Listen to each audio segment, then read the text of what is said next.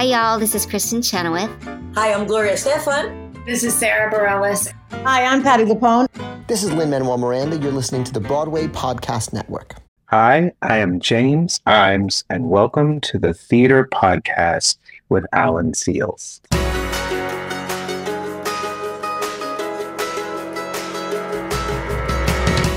Hey, everybody, welcome back to the Theater Podcast, or welcome if this is your first time tuning in. I'm your host, Alan Seales, and this is intimate personal conversations with the industry's biggest names.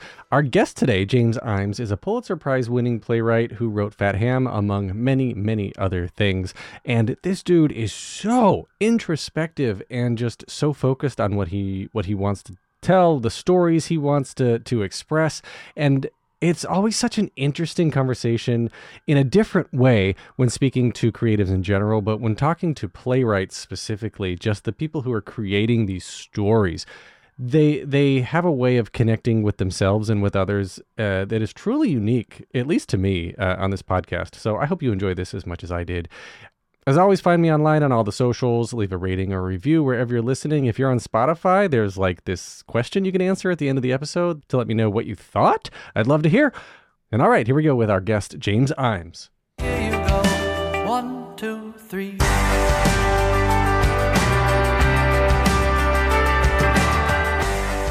Today's guest is a Pulitzer Prize winning playwright, say that five times fast, who recently received five Tony nominations, including Best Play for his hit Broadway show Fat Ham.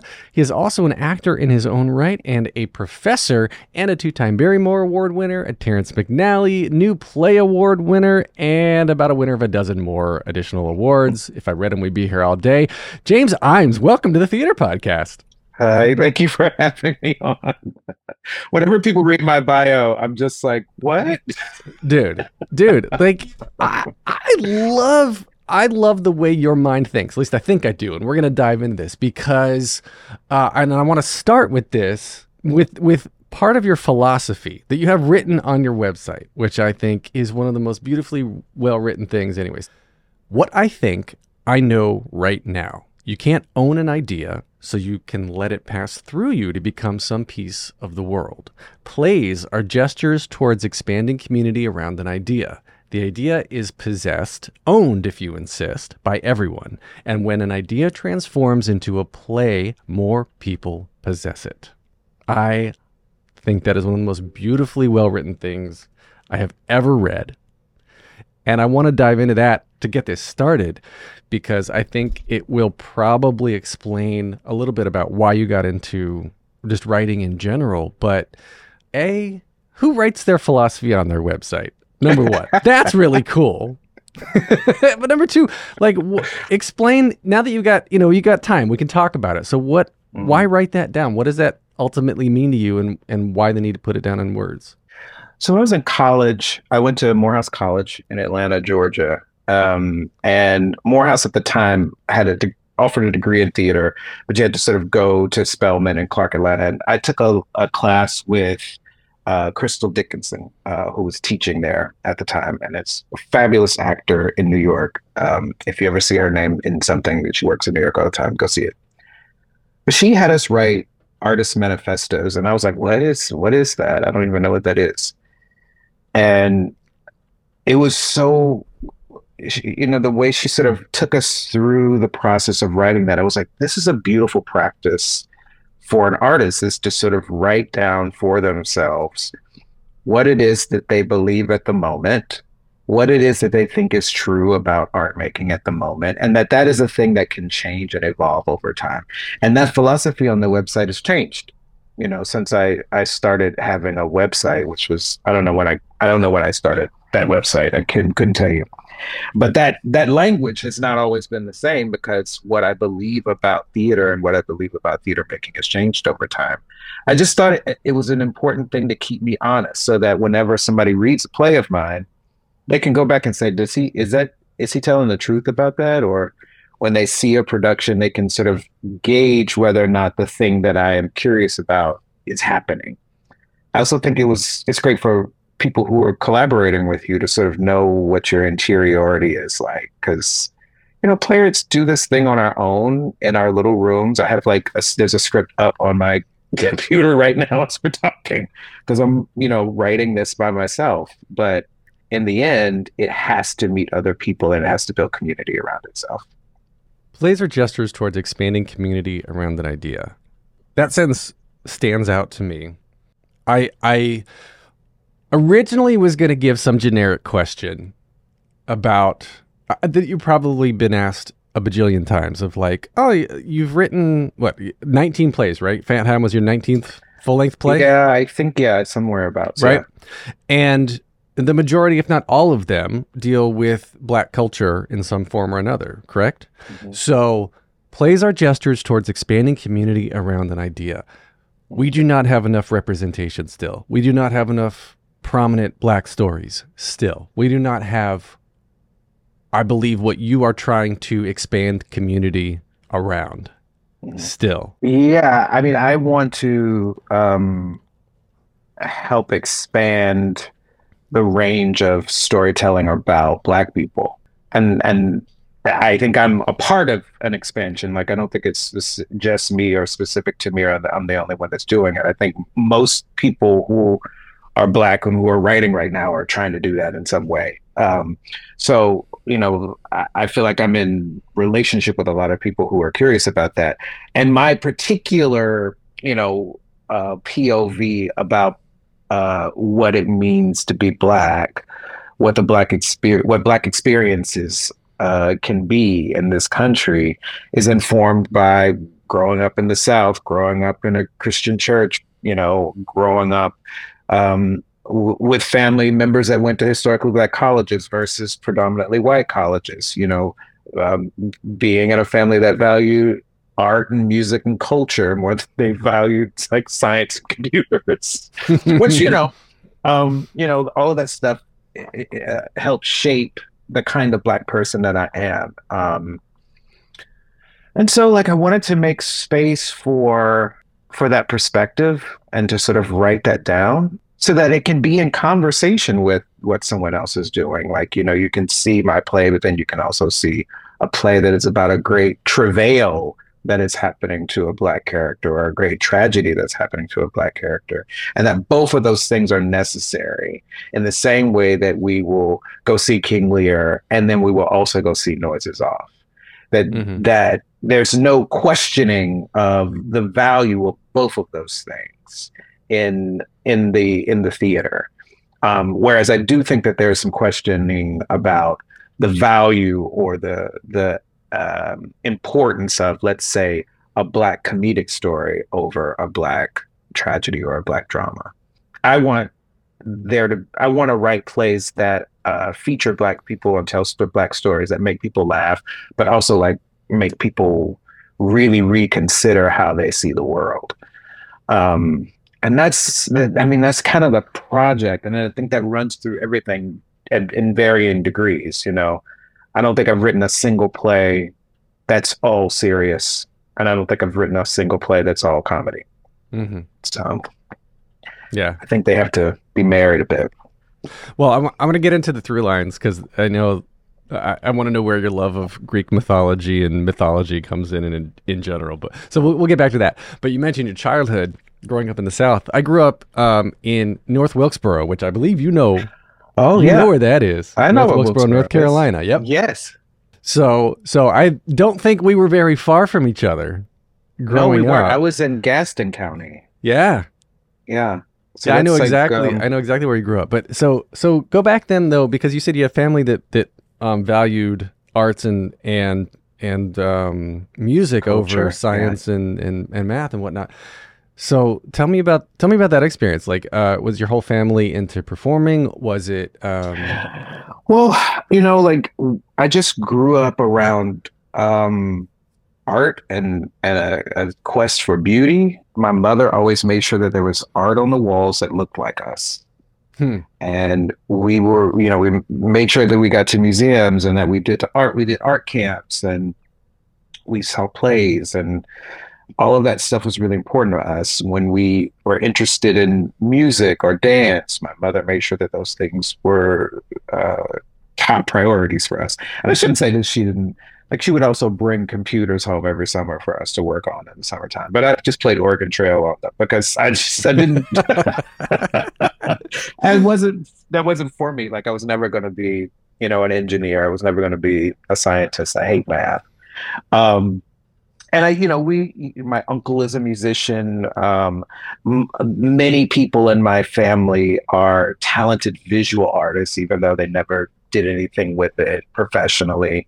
Um, you know, they're they're storytellers, even though they're not, you know, writing things down. And then the other thing that I always think about with my family is the way that they decorated their homes and the way that they dressed themselves was this really intense artistic expression. My my aunt Terry, who I lived with when I was in college, I'm very close to, has a beautiful home, and you walk in and you can see her Hmm. in that house. Like you, it's she's on every surface. You know, her and her husband, and and it's true for my mother's house and my aunt's house. Like they they curated these spaces for themselves that felt really beautiful and that beauty was a value that something that was aesthetically beautiful had value a beautiful you know i remember my grandmother going with my grandmother thrift shopping and she would find a handbag and she would say oh this is and she would know the name brand or whatever and she could show you why it was good and why it was quality and why it was beautiful and so uh, a quest or a thirst for beauty has always sort of been at the core of of my thinking about how I wanted to engage with the world. And that translated into music. Like, you know, for me it was I loved singing in choir because it's a bunch of people trying to do a single thing together. And that is um, so powerful and special to me. Yeah. Um, but that grows out of this, you know, this impulse that I was sort of uh, born into. And the, the other thing I should talk about is like making sure that we saw uh, great films. Like we saw whatever was the, you know, the cutting edge of black cinema and just cinema in general. I remember like when Disney movies came out, we would uh, go see all of those. So yeah. there was a real premium and value on culture as a value. Um, and so that's never really left me. And how did that translate then into into playwriting specifically? Because the typical thing as kids is like, oh, I want to, I want to, I want to act, I want to, I want to sing, I want to be on stage. I, I feel like if you're if you're attracted to kind of the I'll I'll say like if you're a misfit and not saying misfit in a bad way at all, but Mhm. where you don't kind of fit in with the jocks or the or the popular kids, which is I'm speaking for myself. Um, I found my home with the misfits, with the people who didn't really fit in anywhere else. Right? Yeah. But then it didn't occur to me until much later in life that there's a whole side to the business that's not standing on stage in the spotlight. Yeah. So where did all this like how did all this play out for you because you have done performing and now you're teaching but you're like just an unbelievable talent for writing. So Yeah. was it someone or something or that you were like I'm going to try writing this and, and then that moment of like oh I'm good at it. Yeah. When I think back the to the very beginning of me writing when I was very young, I wrote little poems that were not very good. Or they were like young a young person wrote them. Let me be easy on myself. Let me be gentle with myself. I would write little poems. Um, that started to translate into writing, you know, small plays, but like not really like understanding that you write that a person's name and then they say something like okay this is a play like not understanding plot not understanding you know inciting incident i didn't have any of that this is me at like you know 15 years old. And you know the two my family as a whole has been incredibly supportive of me you know my my entire life. Um but I just my grandmother directed that first play that I wrote when I was like 15 years old at church. And like that was a moment of like oh that's that's really incredible that somebody memorized those words and then said them and they mean them like they mean it that was you know really special to me and and it felt intimate in a way that I, I thought was really exciting which and I think is the genesis of my idea about expanding community um, and then I have another aunt who has just always said to me when I was trying to act. I remember her saying this to me, and I was like, "Don't talk to me about this." She'd say, "You're you're um you're a writer. I think you're going to write. I think the writing is the thing that's going to." Wow, Juanita, she used to say this to me all the time. It's it's the writing. I think that's the thing that's going to. And at the time, I was I was sort of I was slightly frustrated by it because I was like, "Oh, but I want to be an actor. Like I don't want to, I don't want to write. At that time, I didn't want to write. And then the mm-hmm. more I acted, the more I was like, oh, somebody needs to write for me. Like there's nobody that's writing things that feel exciting to me for me to play at that time. I think that's not true anymore. I, if I was an actor right now, it's like a smorgasbord.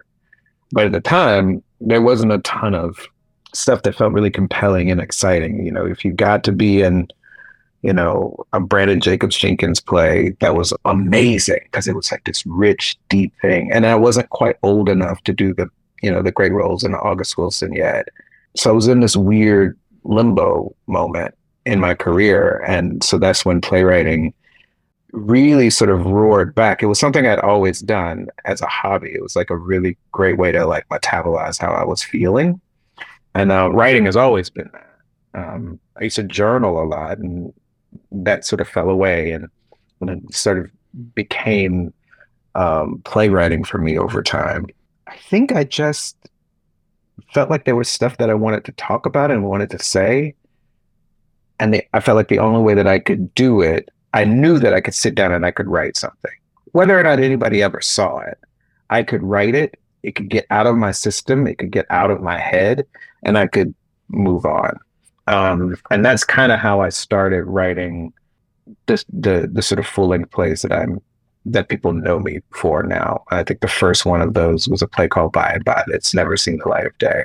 It's, it had a couple of readings, but that was it. And then the next real play that I, I wrote and put in the world was the most spectacularly lamentable trial of Miss Martha Washington, which is the play that sort of started my my playwriting career. It was my first professional production.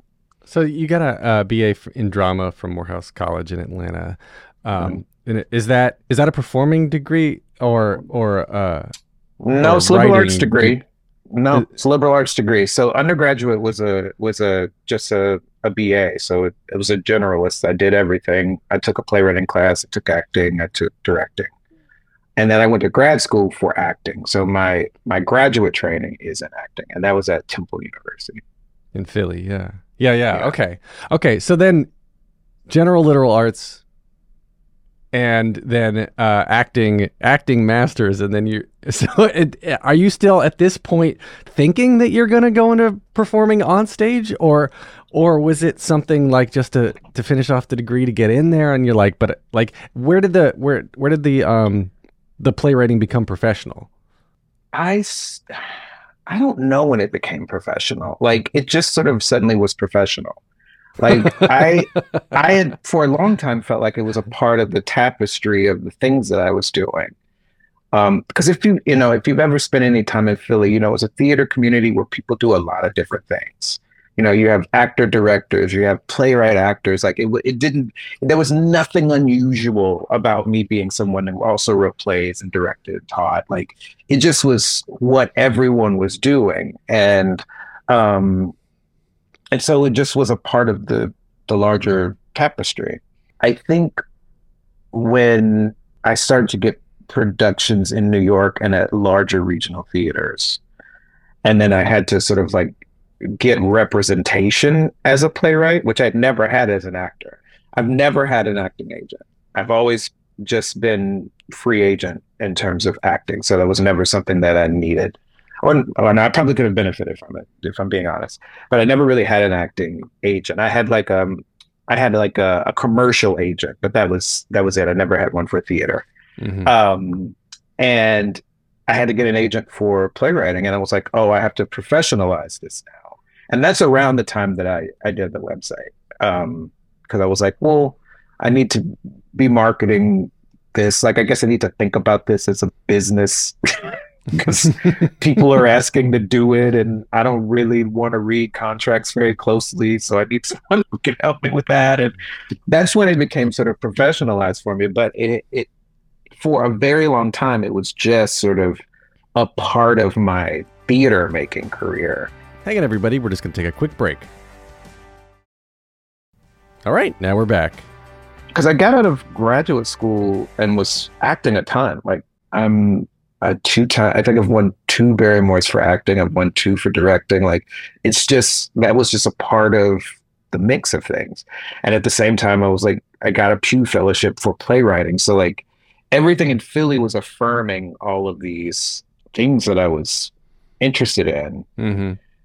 And then I think it was when I won the Whiting Award is when I sort of like suddenly had a, a more national, I don't know, visibility. I guess that's the right the right word, and which was kind of fun, but also sort of like I don't know what to do with this. it's just sort of like someone gives you, you know, a very expensive piece of equipment, and you're like with no manual. You're like, I, okay, sure, I guess does this drive? What does it do? Like you don't know, and it felt a little bit like that. Um, but then I I I feel like I've been very fortunate that I have had really good guidance once I started to really professionalize. When you, uh, well, real quick, I, I think it's funny that you don't feel like it's professional until you act, you've already started winning awards for it, which is just uh, funny in its own right. But when you do, when you do anything in life, whether it's performing or not, if you go out and play kickball with your local league or whatever, like, do you go all in? Is there anything that you half-ass, or are you incapable of of half-assing anything? Like you're all in or nothing.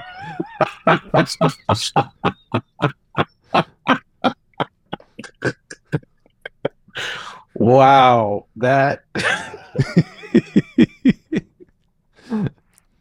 um, oh gosh. Um, yes, there are things that I half-ass for sure. for sure. Um, but you know, it's like, you know, I'm I'm I'm always late on my taxes. I pay them always, but I'm like always like I need a I need an extension. I don't have time to do this. So I like you know that's an, that's an area. I probably shouldn't say that on on on on a podcast because then the IRS will come calling. But uh, no, I I think if you're going to show up, you got to show up. I'm I'm 100 percent in the classroom, unless I'm sick or something's going on. Like you know, I'm I'm not I'm not a I would not describe myself as a workaholic, but when I'm working and when I'm in that zone, I'm present and I'm I'm there. But no, yeah, there's there's definitely things I half-ass. I'm sure my family wishes that I called more. Um, I, in fact, I know that they wish I called more. Well, every Um, everybody, every parent wants their kids to call more. I'm sure. yeah, yeah. Theater is expensive and hard. So if you're gonna do it, you got to do it. Yeah, yeah, that that's true. And I think I mean a lot of what I have seen and experienced too coming I mean when I was when I was full-time trying to be a full-time actor, this was 20 20 years ago, 15 20 years ago and even at that time and I don't I don't know if it if it's any different now obviously because I'm not that age anymore, but um I was with kids coming out of conservatories that Mm. could perform really well and sing really well, but they didn't understand the business of show business, right? Yeah. They don't know how to market themselves. They don't realize they are their own product. Uh, websites were commonplace. This was, you know, 06, 07 ish, right? So websites were were common, but most people didn't have them. Yeah. And there were a lot of people that just didn't know how to find work. You get, I know some people come out of conservatories that didn't know headshots are traditionally supposed to be eight by tens. So it's just really weird, really, yeah, really weird stuff, right? Yeah. That that some of us find commonplace. And I are you, I guess, from your time coming out of your own university into now being on the other side of it. I assume you're involved with the casting, at least somewhat, right? With with your plays, Yeah. um, especially something as as visible as Broadway. Um, are you seeing that uh, that the that the the education around the business side of the industry has improved at all, or has it has it even decreased? No, I think it's improved. Yeah? Um, I to hear. think that people are much more savvy about their image. I, I almost think it's it's too good sometimes. It's a little too slick. And I do miss the I miss somebody that's like, I don't got an eight by ten, but I'm about to, you know, tear this monologue up. you know, I, here's a picture my uncle Fred took of me at a cookout. Yep. and this is my headshot. Here's my resume with three things on it, and then they start acting, and you're like, oh my god, this is the diamond in the rough.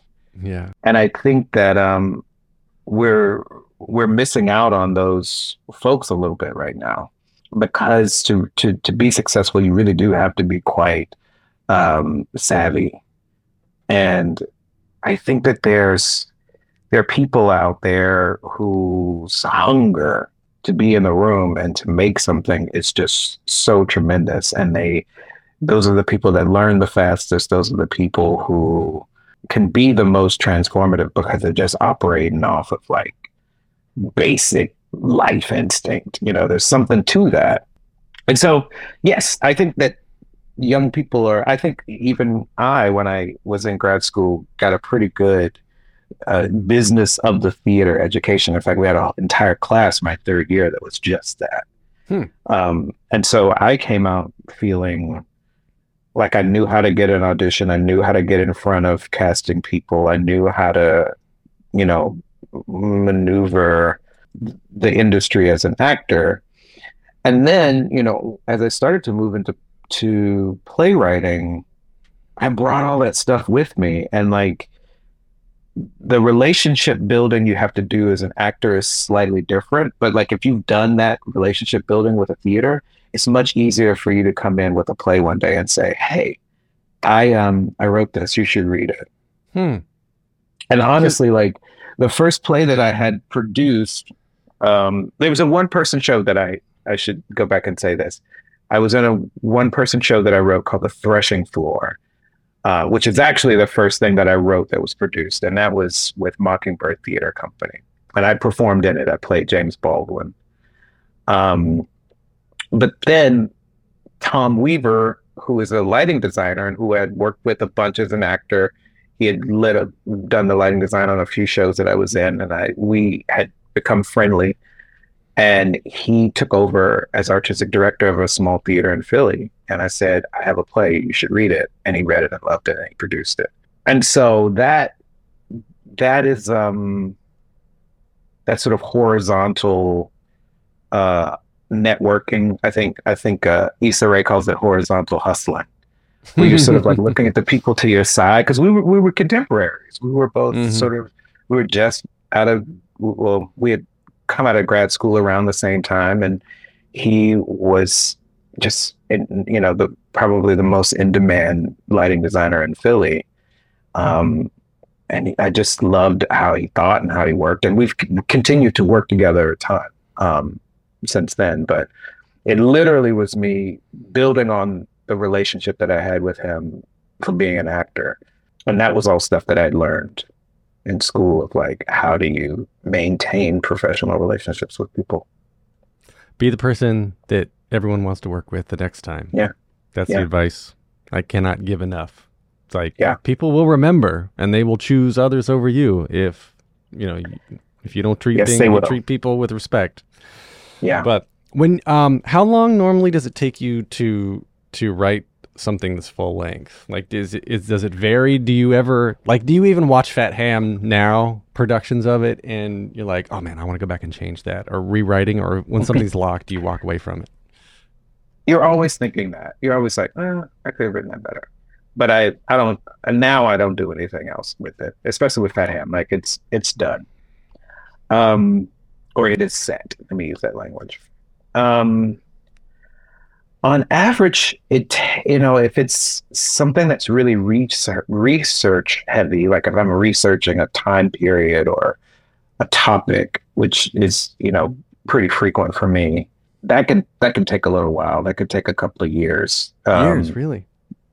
I mean, you know, I- Fat Ham, from starting to like sort of watch and think about Hamlet uh, to the Wilma production, that, that was about two years before it was like ready to send to anybody. And um, and then I still was working. I worked on it through that production and the the other two productions. Um, but Kill Move, you know, on the other side of the spectrum, I wrote that play, the first draft of that play in a week. Um, I just recently wrote something in two weeks. I'm still working on it. It's not done, but I wrote the bones of it in about two weeks. So it depends. Like if sometimes an idea comes to me and it's beginning, middle, and end, the characters are, you know, viciously clear. The the dialogue is already like it's spilling out of my hands. Those come very, very quickly. And then there's plays like, you know, I have another play called Welcome Table that's it's about a historical moment in time. And it's like it's taken me a few years to like get it to where it needs to be. It hasn't been done yet. Mhm. Um, but it took, you know, a few years of just reading biographies of people and watching documentaries and you know, it, it depends on what the play is about. But if it's a if it's a original idea that is coming very quickly, I could I can write that very, very the first draft, I should say, very, very quickly. And then it's about a year of work trying to get it into a shape that is worthy of of meeting an audience and trying to build a community. Well, do do you have a general interest in life with um uh, I was going to say supernatural, but I don't think that's the right word. Just Mm.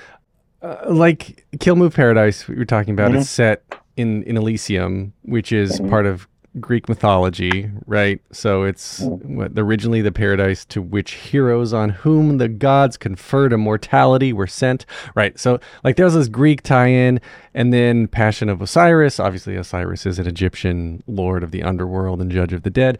So you've and you've got these kind of like little nods throughout Mhm. almost all your work to sort of a, a higher power in a non-traditional sense. Does that make sense? Mhm. It does. You're right. yes. Correct assessment. Um, no, I I am uh, preoccupied with the supernatural and the spiritual. Um, I am preoccupied with death and both the impact on the dying and the impact on those who are left. And I don't know, you know, you know, I, I do know, and I've never really shared this with anybody. So you're slightly privileged right now. When I was young, I didn't think I would live very long. Um, I, I thought I wouldn't live past like 20 something years old. Was that like a premonition sort of feeling? I don't know what it was. I just had an anxiety. I am now 40 some odd years old. I won't say how many 40s I am. Uh, and you know, I, I knock on wood, I want to live another 40 more. Um, but I just had this weird preoccupation with it. And writing about it makes me not fear it. It makes me feel closer to the people that I have lost in my life. And so, you know, ghost haunting as a as a practice. as a practice. As a Um, profession. as a profession. It shows up in, in in so many of my plays, whether it's, you know, like there's an actual ghost in in Fat Ham. You know, the the, the four men in Kill Move are kind of apparitions.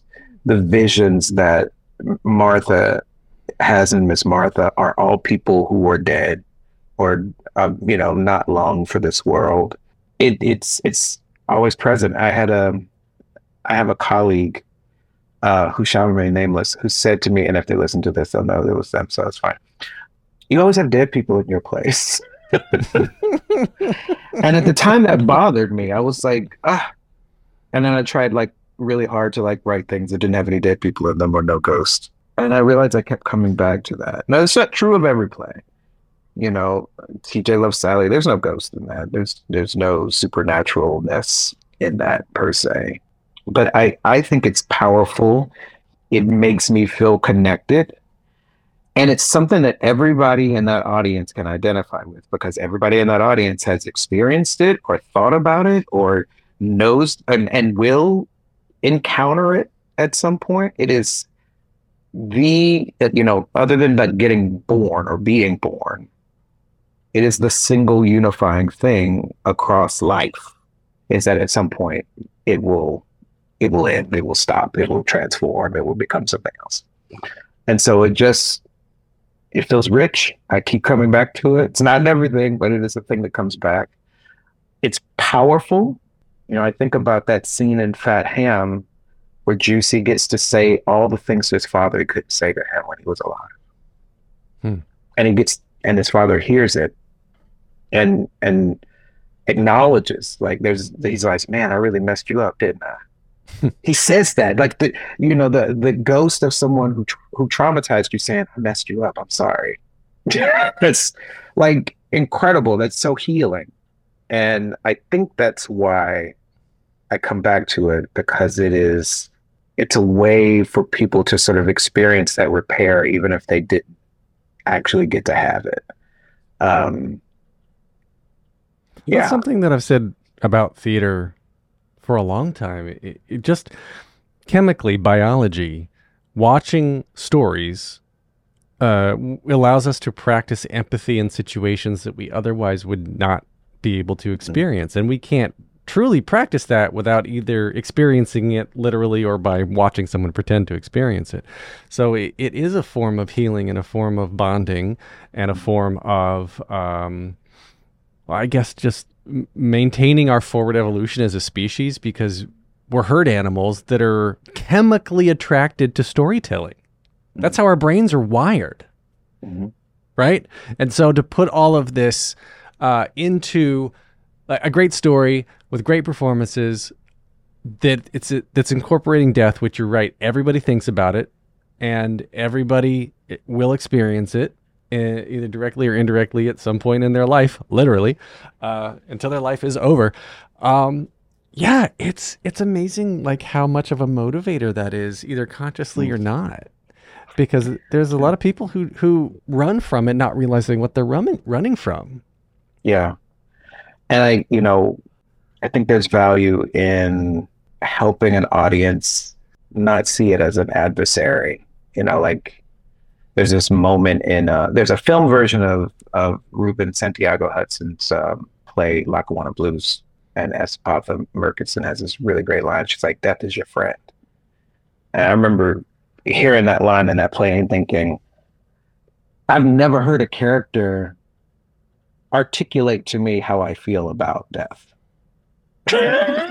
as clearly as that. Like it's a it is clarifying. It is it is not a thing that you run from. It is it is the thing that waits at the end of the long journey of your life if you're so fortunate to say, okay, you can rest now.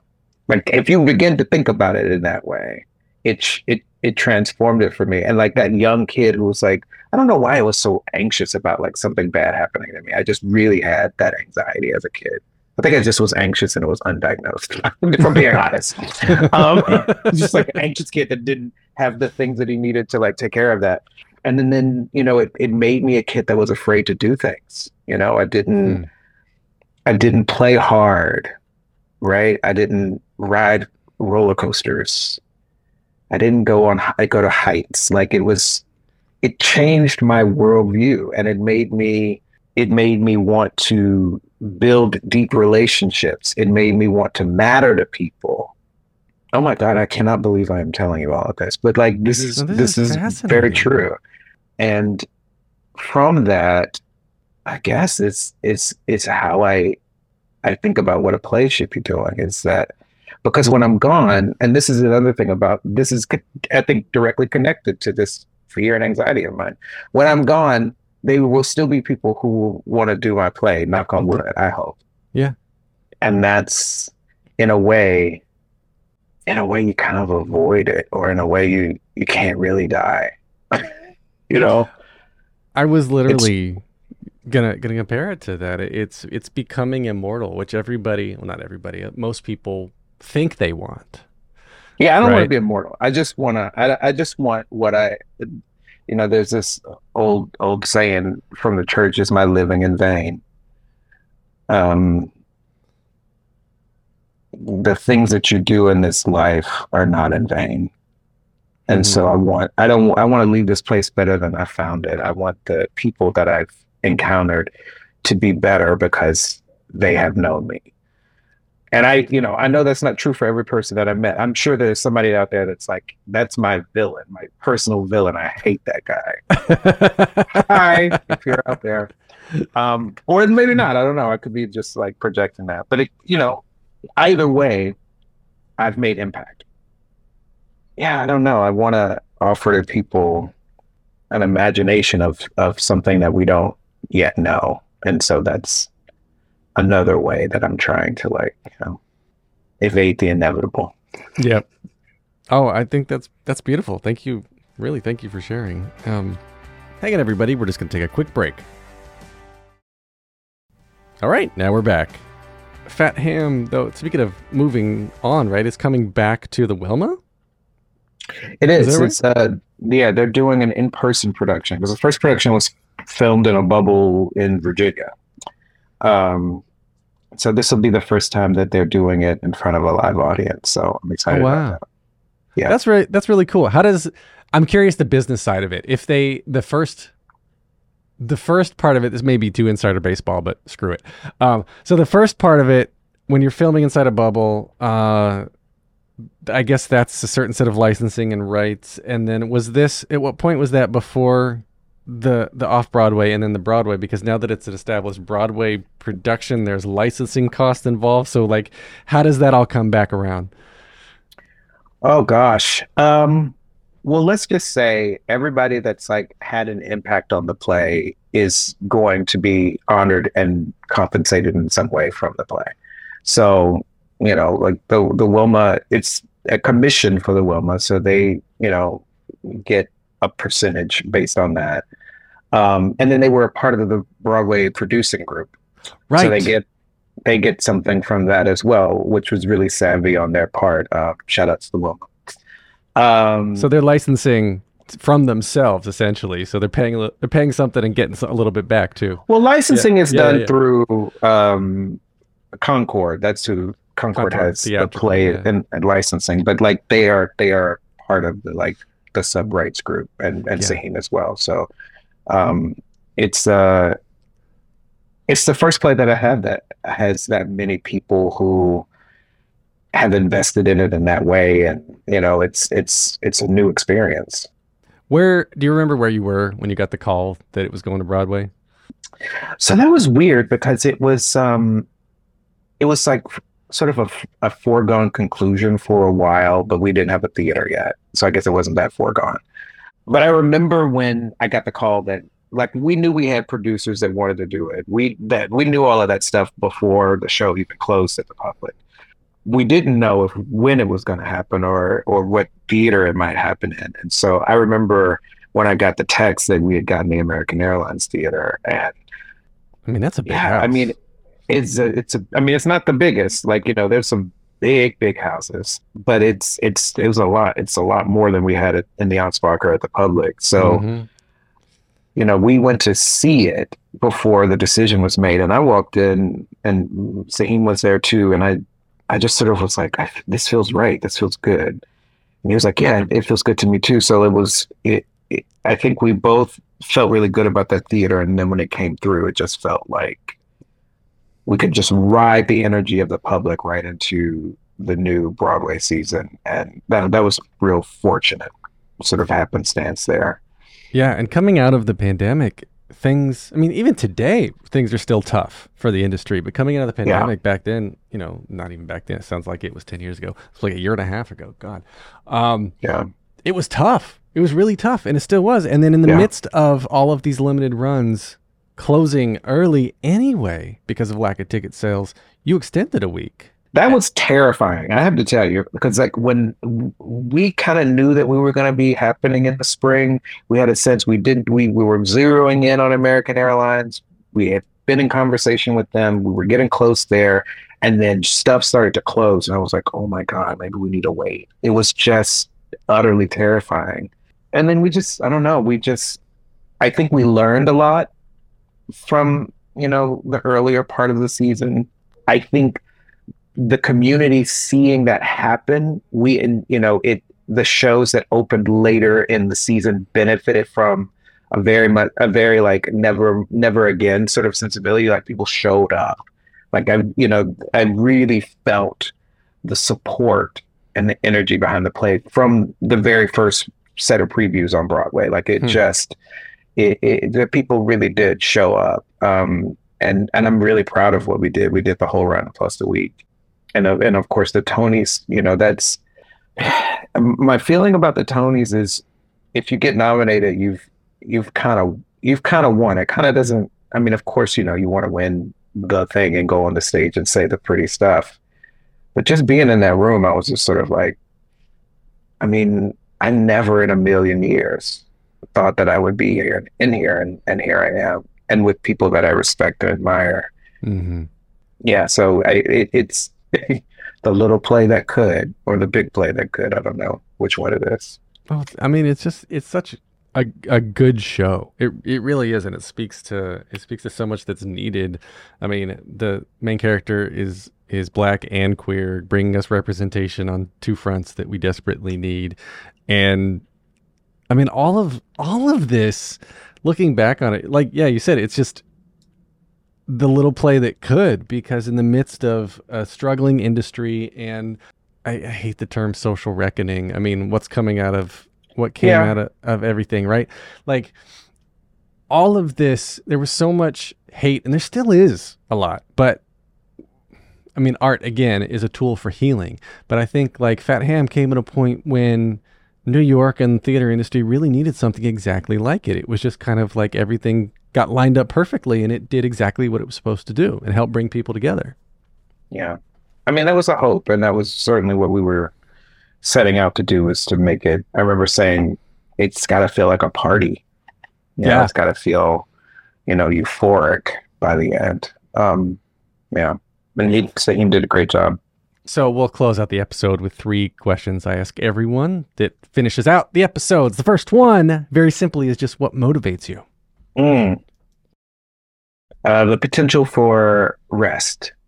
Um, I work hard so that I can rest really, really intensely and hard. So I, I'm working to get working for the weekend. That's that's very me.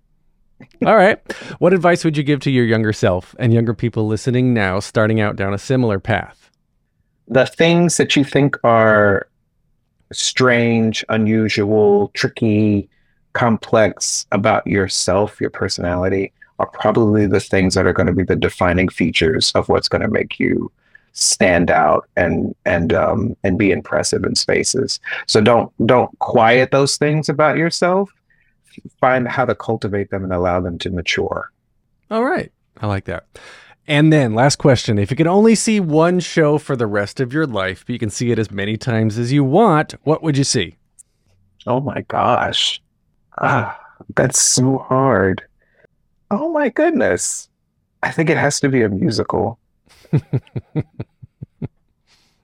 I think it has to be a musical, and I think it's um, I think it's Into the Woods. I th- I think it's Into the Woods. I think um, if I if I had to watch something and that was it forever and ever, I think it would be Into the Woods. I thoroughly enjoy that musical, and the music is great, and it's an odd story, and it does all the fun things that I think theater can do.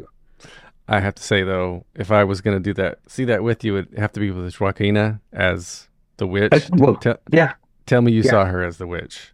I didn't, but I I can only imagine. Oh, She's like incredible. A whole new level, a whole a whole new level that I've seen that show brought to by Joaquina. Just amazing. Okay, um, all right. Where can we find you online on the social medias? Well, you know, she's not very social. Um, I am on I'm on Instagram. and I think it's J J W Ijames at J W Ijames. Um, which which looks on- like it's spelled James L. James, but you get that a does. lot. I know. I know. I do. I do. Um, I'm on the X app, but I don't bother me over there. I just I don't do anything over there. Um, yeah, I think that's it. I'm on Pinterest. I you can you can look at my Pinterest what, kind boards. of, what kind of stuff do you pin? Do you are you an act, are you Oh. a pinner or a consumer? I'm a pins? penner. I am a penner, and I have a pretty extensive scenic and lighting design Pinterest board that is just inspiration. And I go to it whenever. Sometimes it's just up when I'm writing to just see how people have like realized things. Um, I think I think design is the area that I am the least sort of like facile with. So I want it to be in you know in my line of vision when I'm working. So I'm I'm constantly looking at scenic and lighting design. That's so interesting. I like that. All right. Well, I am on Threads, Instagram, and Facebook. I think I'm giving up on X because I, why not? Um, leave a rating and a review wherever you're listening now. Let's give thanks to Jukebox the Ghost for the intro and outro and music. Intro and outro and music. Intro, outro music. And James, thank you most of all. Uh, thank you for sharing uh, uh, that that story earlier. Just incredible. I've had such a great time talking with you. Oh, thank you for having me. This was awesome. Take a deep breath, make the world a little colorful. Hey, it's Leslie Odom Jr. here on the Broadway Podcast Network to tell you about the Rise Theater Directory, a program of Maestra Music. Rise is a national online resource designed to connect and empower backstage and administrative and creative theater professionals from underrepresented backgrounds. If you work or aspire to work in the theater community, this can help you find your next project. And if you hire theater professionals, search the Rise Theater Directory to find your next team. Create your profile now and get more information by visiting risetheatre.org. That's theater with an R E R I S E T H E A T R E dot org because only together we rise.